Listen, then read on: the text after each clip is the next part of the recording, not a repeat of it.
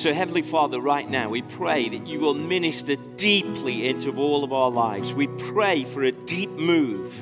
And Lord, I pray for a fabric shift in our thinking and in our spirits. I pray, Lord, that you'll do some deep surgery today in all of our lives, that something will move and we'll leave these next few minutes more healthy.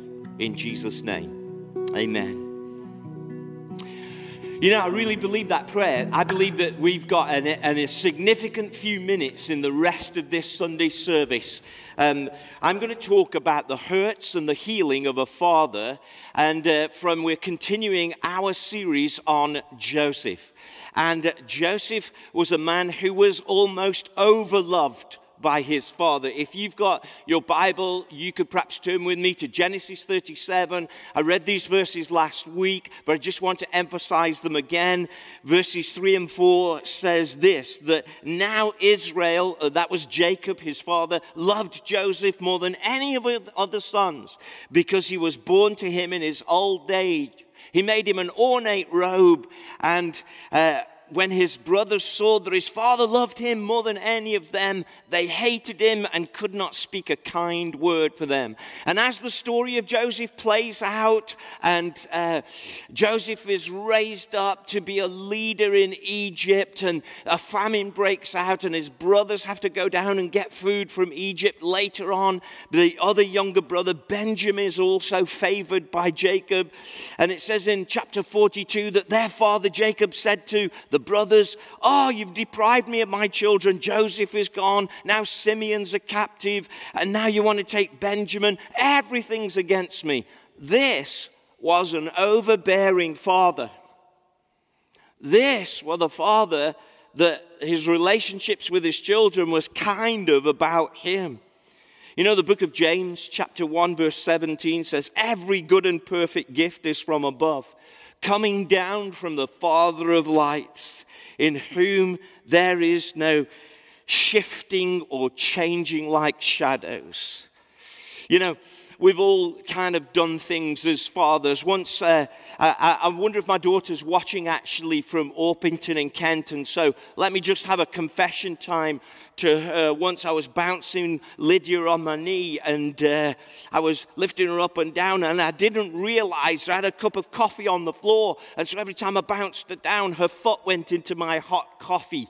And so she was kind of going, Yay, oh, yay, oh. You know, and I was kind of thought I was helping, but actually I was hurting. Confessions of a dad. Uh, we've all done things as dads where we thought we were helping, but we're not we're not really. One of the hardest things about being a dad or being a parent, actually, is that we all fall short. That actually there's no perfect parent. In fact, there's only one perfect father, and that's the Father in heaven. James 1 17. All good gifts come down from the Father above, who does not change like the shifting shadows. Joseph's father Jacob or Israel, fell short because he tried to love Joseph in a too intense way. He, he showed favoritism. In fact, he fell in, and, and I want to call it what it is it's a sin of favoritism. And that's why in our nation right now, when some people feel that no matter what they do, they are not favored, it, it has a real destructive um, move in their hearts. In fact, James, again, in chapter 2 of his book, says, Do not be and do not show favorites amongst people. In fact, it's called, but if you show favoritism, then you're sin, and you are sinning, and it's like being a lawbreaker. And that's why we need to stand against some people being cast out and some people being favored in an unfair way. And people uh, who do this are actually sinning. So let's call that out. Let's call favoritism, let's call racism out as a sin. And you know, perhaps we can uh, say to, uh, in, in Jacob's defense or uh, Joseph's father's defense, that he grew up in a family that was, was riven with favoritism. And I'm going to just show you three lessons today, and here's the first one coming up. Let me give you the background. Uh, Joseph's great grandmother, or Jacob's grandmother, Sarah, uh, who was the wife of Abraham, she had a favorite child, and that was Isaac. And she didn't like Ishmael, her other half child, uh, part of the family. And in that family, there was, they didn't seem to be able to know the difference between being chosen and then showing favoritism in a narrow way. You come down a generation, and Isaac had a favorite son, Esau, while his wife Rachel had a favorite son, which was Jacob, Joseph's father. We see it again in the next generation that this family had this idea of favoritism. And then, well, obviously, we see it coming down into Jacob, uh, into seeing it quite natural to play favorites. In fact, Isaac so favored Esau that even when God said that Jacob should get the blessing, we all kind of uh, say about, you know, Jacob or Israel being a deceiver and stealing Esau's blessing. But actually, at the birth of, of, uh, uh, of Jacob and Esau, God clearly said that Jacob would be, be the one that would be favored. And Isaac so favored Esau that he was even willing to go against God. Here's my point in every family, you pick up things that are not right, that seem natural to you. Jacob had grown up where favoritism was something that was in that family. And sometimes what we have to understand that in all of our families, we've all picked up attitudes that are not okay. And we have to call them out, grow past them, and move towards what the scripture says about them. But even though we grow up with imperfections, even though we grow up with things that we've inherited from our parents or inherited from our family attitudes, that as in our private conversations of family, we've always we've, we've said an opinion that actually isn't scriptural, we have to grow past that and then grow into what scripture says. I remember the day uh, very clearly with my own parents of saying, I can't join in with what you're saying right now because the Bible says that this isn't right. And it caused great friction in my family. We all pick up attitudes that we thought were normal. We all have things that we just think, this is my family's opinion. And that's why, right now, in our nation, in our family, in our church family, we need some soul searching to just ask ourselves have I picked up something that actually isn't scriptural, that isn't biblical, that isn't actually where God was heading? Sure, God chooses us. And instead of celebrating that natural chosenness, Jacob's family and Joseph's family made it a narrow favoritism where they shut other people out. Being chosen is different than being exclusive. We have to have large hearts so that we love everybody and yet walk in the unique destiny that God has for us. We may not be able to help our upbringing, and we may not be able to help the, the things that have been placed on us and we haven't really known whether they were right or wrong. But actually, if we look into the Bible, we can find a scriptural template of how we're supposed to be. And one of the things that I wanted to share with you today is that whether you have had a strong father influence or not, you can still learn the fatherhood of God. Now, why do we need to learn this? We need the fatherhood of God in our lives because it brings uh, a wholeness and completeness to our lives. And it brings a solidness so that we can progress. So, let me just teach you three things about the fatherhood of God that are really important. You see, my first lesson is we all pick things up in our families, but we need to grow past them. And we can if we give ourselves to studying what the scripture says and then applying it. This is what the scripture says about the fatherhood of God. Number one, You are loved because you are you. Some people call this the unconditional love of God. I prefer to call it the uh, God loves me no matter what love of God. You see, and it's from that healing platform that that we know that we are loved no matter who rejects us, no matter who's against us, you are loved by the Father. And you need to receive that today. Instead of comparing yourself to others, that you begin to say, Well, God loves me. In fact, 1 John chapter 3, verse 1 says, How great the Father's love is for us, and there is lavished on his love in Christ Jesus in all uh, to all of us. And the first thing about the Father's love is this, and the first thing to understand is so that you get secure in your thinking and in your heart and in your self view is you are loved no matter what. No matter who says what, no matter what happens, you are loved.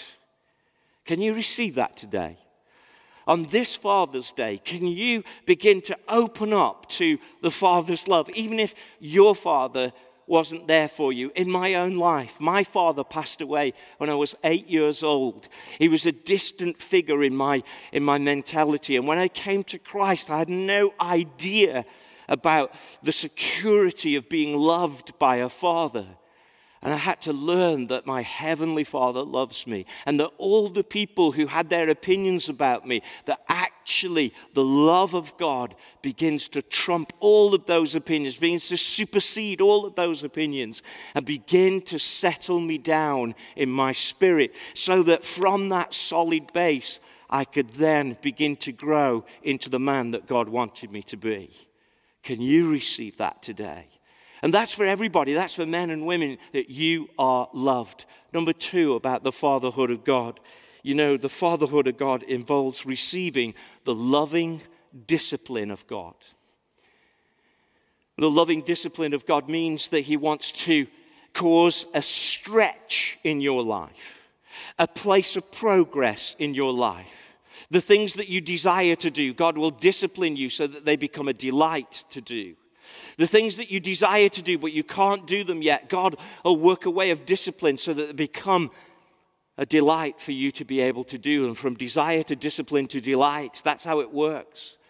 You know, in Hebrews chapter, four, uh, chapter 12, verse 5, it says this And have you forgotten the word of encouragement that addresses you as sons? My son, do not make light of the Lord's discipline, and do not lose heart when he rebukes you, because the Lord disciplines those whom he loves. He punishes everyone he accepts as a son. Now endure hardship as discipline. And we've been enduring this lockdown and this coronavirus, but it, God's been teaching us things and disciplining us. And he's putting a stretch in your life so that you can make progress.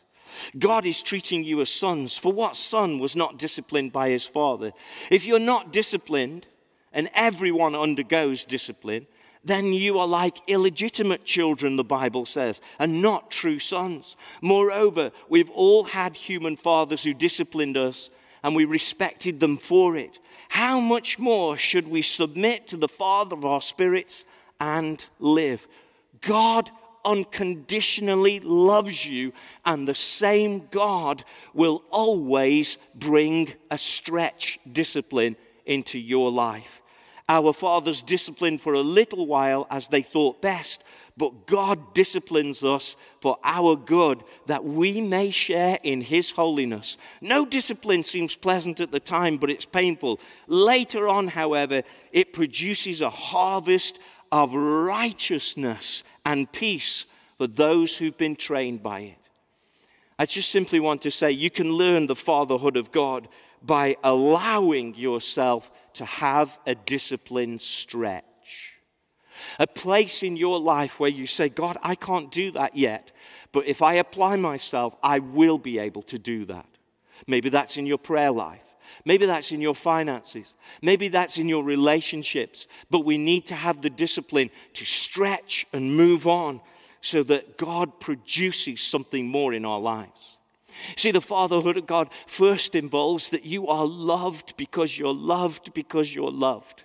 And the second part is that God stretches us because He wants you to become something more. But there's a third part of the template of the fatherhood of God is that He gives us the right perspective on submission and authority.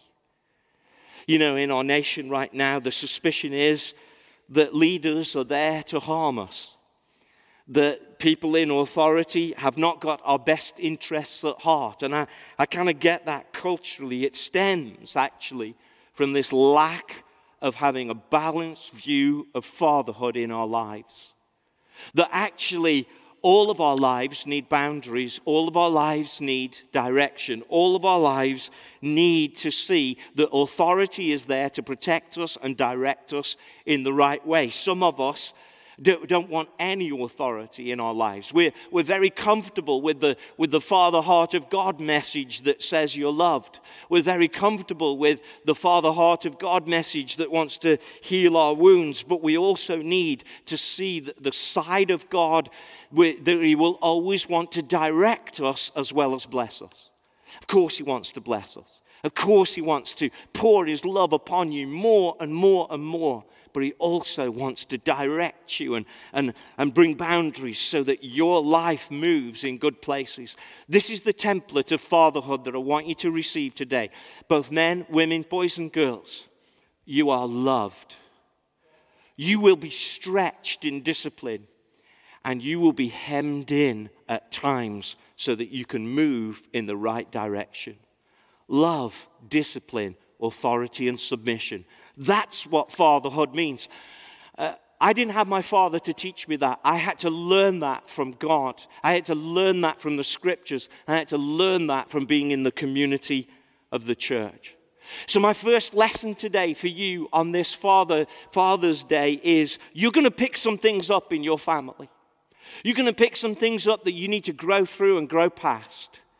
You're going to have to look at the scriptures and say, no, that's what the scripture says, and I'm going to grow into what the Bible says. Because we need the fatherhood of God in our lives because it grounds us and shapes us and moves us to be the right person that we can be. You know, I think about another things in this uh, story. After the, if you go to the end of the story with Joseph, uh, Joseph has saved his family, has given them plots of land. He has, He's provided for them. He's protected them from Pharaoh by saying, Call yourselves shepherds, because Egyptians don't like shepherds. He's done loads for them. He's, he's blessed them, and their flocks and their families are safe. They've gone and buried their father under an armed guard from Egypt. There's nothing more that Joseph could have done. Uh, when uh, Jacob dies and when Joseph's father dies, all the other brothers are still afraid. Oh no, has Joseph really forgiven us? And you know why that is? It's because all the family relationships revolved around how much Jacob was in love with them or not. And I want to say this to you as dads. I just want to give you some practical advice.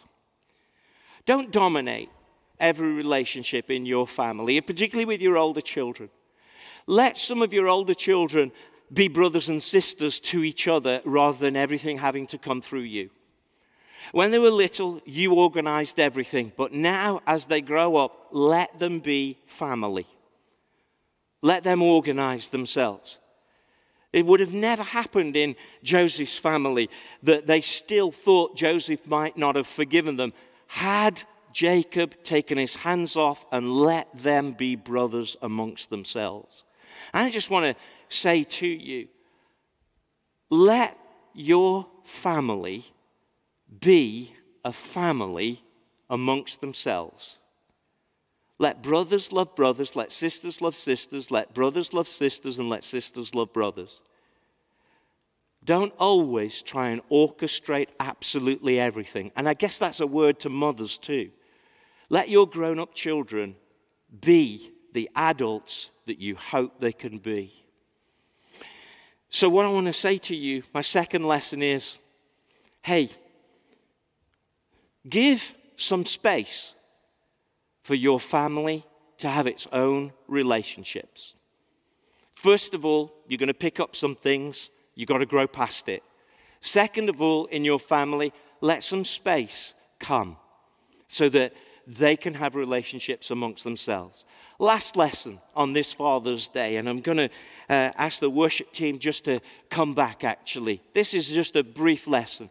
In the story of Joseph, in the story of Jacob's life, uh, Jacob uh, stole a blessing from Esau, and, and Esau was bitter about it. If you look in Genesis chapter 49, at the end of the story of Joseph, everybody wants Jacob to bless them and to speak blessing. He says to Joseph, he's like a man who, who's got influence beyond his borders, and, and that was true. He blesses Judah and says, Judah will carry the scepter, and we know that Christ came through that. That the blessing, the words spoken by the Father, were key in their lives. And that's the simple lesson that I want to share with you today.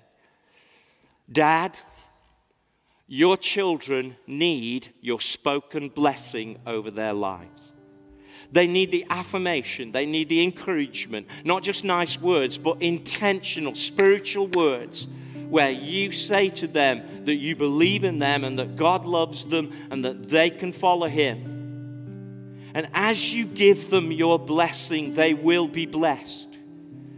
The New Testament says, Fathers, don't embitter your children. It says, don't be somebody who's always on their back, always teasing them, always challenging them. But actually, I want to encourage you, Dad, to bless your children. And of course, that goes for all of us. Actually, it goes for us in the church that we, the Bible says we should bless and not curse that we should bless everyone, even those who persecute us. That how much are your words, are they a blessing? And so, my third lesson on this Father's Day for you today is bless your children with words intentionally. My first lesson is, is just simply this that you will pick up things in your family background, but you can grow past that because the Bible's stronger than your family background. My second lesson is give your children the space to have relationships amongst themselves. But my third lesson today is this bless your children with your words. In fact, I'd say that to you as a church, I'd say that to you as a person. Why don't you bless somebody with your words this week? Why don't you allow your words to flow and be an encouragement? Because as we bless people and words lift people up, and then it turns into action, and then that turns into destiny, and that turns into change. You know, as a pastor, I can't be kind of the the organizing father of everybody. You have to learn to love each other in the church for each other. Of course, we'll do our part. But why don't you reach out to somebody in church this week and, and you be the loving person that you're supposed to be? You see, on this Father's Day, let's learn the fatherhood of God that anchors our souls into love that anchors our personality into health, that anchors our spirituality into destiny. Because God loves you today, He's going to stretch you today, but He's also going to guide you today. When I say Happy Father's Day, can I say it in this way? Happy Heavenly Father's Day, who loves and cares for us all. Let's worship Him for a few moments, shall we, as we close our service.